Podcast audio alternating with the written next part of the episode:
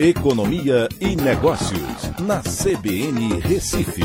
Oferecimento Cicred Recife e Seguros Unimed. Soluções em seguros e previdência complementar.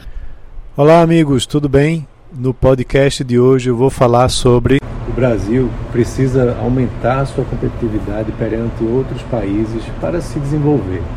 No segundo turno das eleições, os eleitores devem procurar por propostas dos dois candidatos que ajudem o Brasil a melhorar sua posição nos rankings de liberdade econômica e maior competitividade.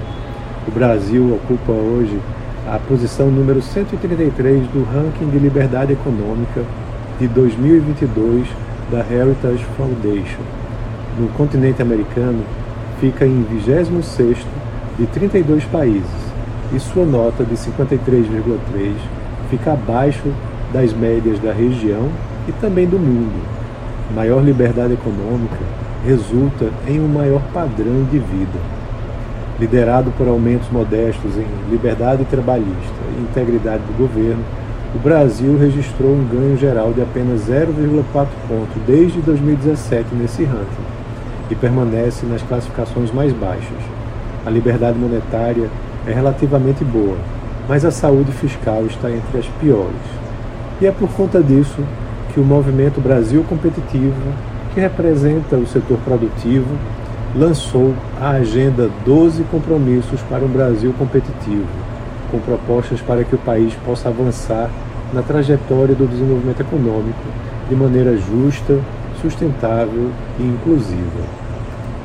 As 12 propostas incluem o acesso ao crédito competitivo, simplificação tributária, educação profissional e tecnológica de qualidade, uma ampliação da infraestrutura digital, diversificação da matriz logística, reorganização da matriz energética para diminuir o custo da energia, modernização da legislação trabalhista, uma simplificação regulatória, a integração maior com a economia global, eficiência maior ou melhorada do serviço público a partir de transformação digital, uma melhoria do ambiente para pesquisa, desenvolvimento e inovação e, por último, avanço das políticas públicas de promoção da sustentabilidade e melhoria das regulações ambientais.